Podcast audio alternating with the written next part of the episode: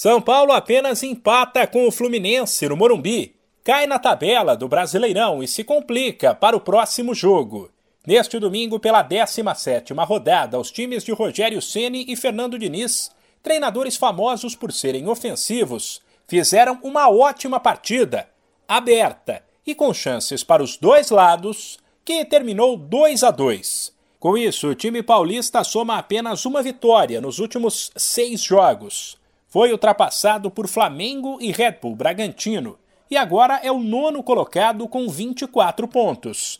Apesar de ainda estar perto do G6, a 4 pontos, o São Paulo também está a 6 da zona da degola, o que acende o sinal de alerta para uma equipe que não vem bem no Nacional apesar de estar nas quartas da Copa do Brasil e da Sul-Americana. O técnico Rogério Ceni, que teve sete desfalques por lesão, poupou atletas e ainda teve que substituir o goleiro Jandrei e o zagueiro Léo, machucados. Deixou claro que esses problemas preocupam. Previsível para alguém que joga de três em três dias e daqui três dias de novo, com viagem, tem jogo. Por isso a gente faz algumas alterações, mas em alguns casos a gente tem que usar os mesmos jogadores e você corre o risco né, das lesões e corre o risco de enfraquecendo, o que é. Primeiro é desumano o calendário para todos aí, né? Não tem quem resista a isso. Mas você vai, o ano vai chegando na parte mais importante e você vai ficando cada vez mais desfalcado, cada vez mais fragilizado, né? É, é, tudo dentro do previsível, gente. Não tem muita surpresa. Se você bota o mesmo time que jogou contra o Palmeiras, então você ia ter mais lesões musculares, perder mais jogadores. As pessoas às vezes não entendem por que você segura um jogador fora, por que você tira. Ceni ainda avaliou que o São Paulo tem encarado uma sequência de jogos grandes, o que torna a situação ainda mais complicada.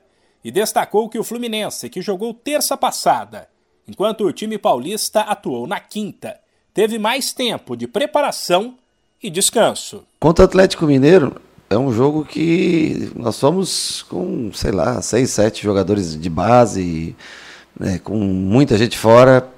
Hoje, um time um pouco mais forte do que aquele contra o Atlético, mas nós damos azar nas rodadas, porque nós jogamos contra o Palmeiras, que é um time que desgasta muito fisicamente. E até emocionalmente, nesse caso, por ser um jogo eliminatório.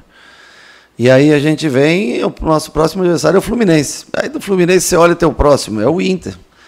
Quer dizer, você não tem um jogo que você diga assim, né, podemos dar uma respirada, pegar um adversário que seja que não seja tão competitivo quanto esse ou que não tenha tanta qualidade quanto esses, né? Então assim, claro que empatar dentro de casa não é não é um, nunca um bom resultado.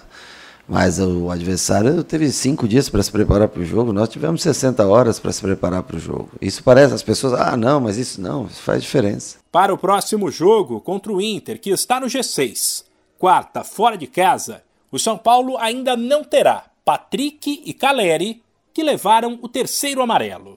De São Paulo, Humberto Ferretti.